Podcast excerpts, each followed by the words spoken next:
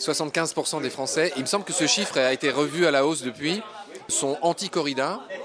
Il me semble que c'est plus hein, maintenant. Oui, tout à fait. Alors ce qui est intéressant, c'est que ce chiffre, euh, cette opposition massive des citoyens à la corrida, elle est à la fois dans les territoires où ne se déroule pas de corrida et dans les territoires taurins. Parce que souvent, on nous a expliqué que les personnes anti-corrida n'étaient pas dans les territoires taurins, alors que des enquêtes d'opinion ont été euh, commandées et montrent bien que, y compris en territoire taurin, la majorité des habitants sont contre la corrida.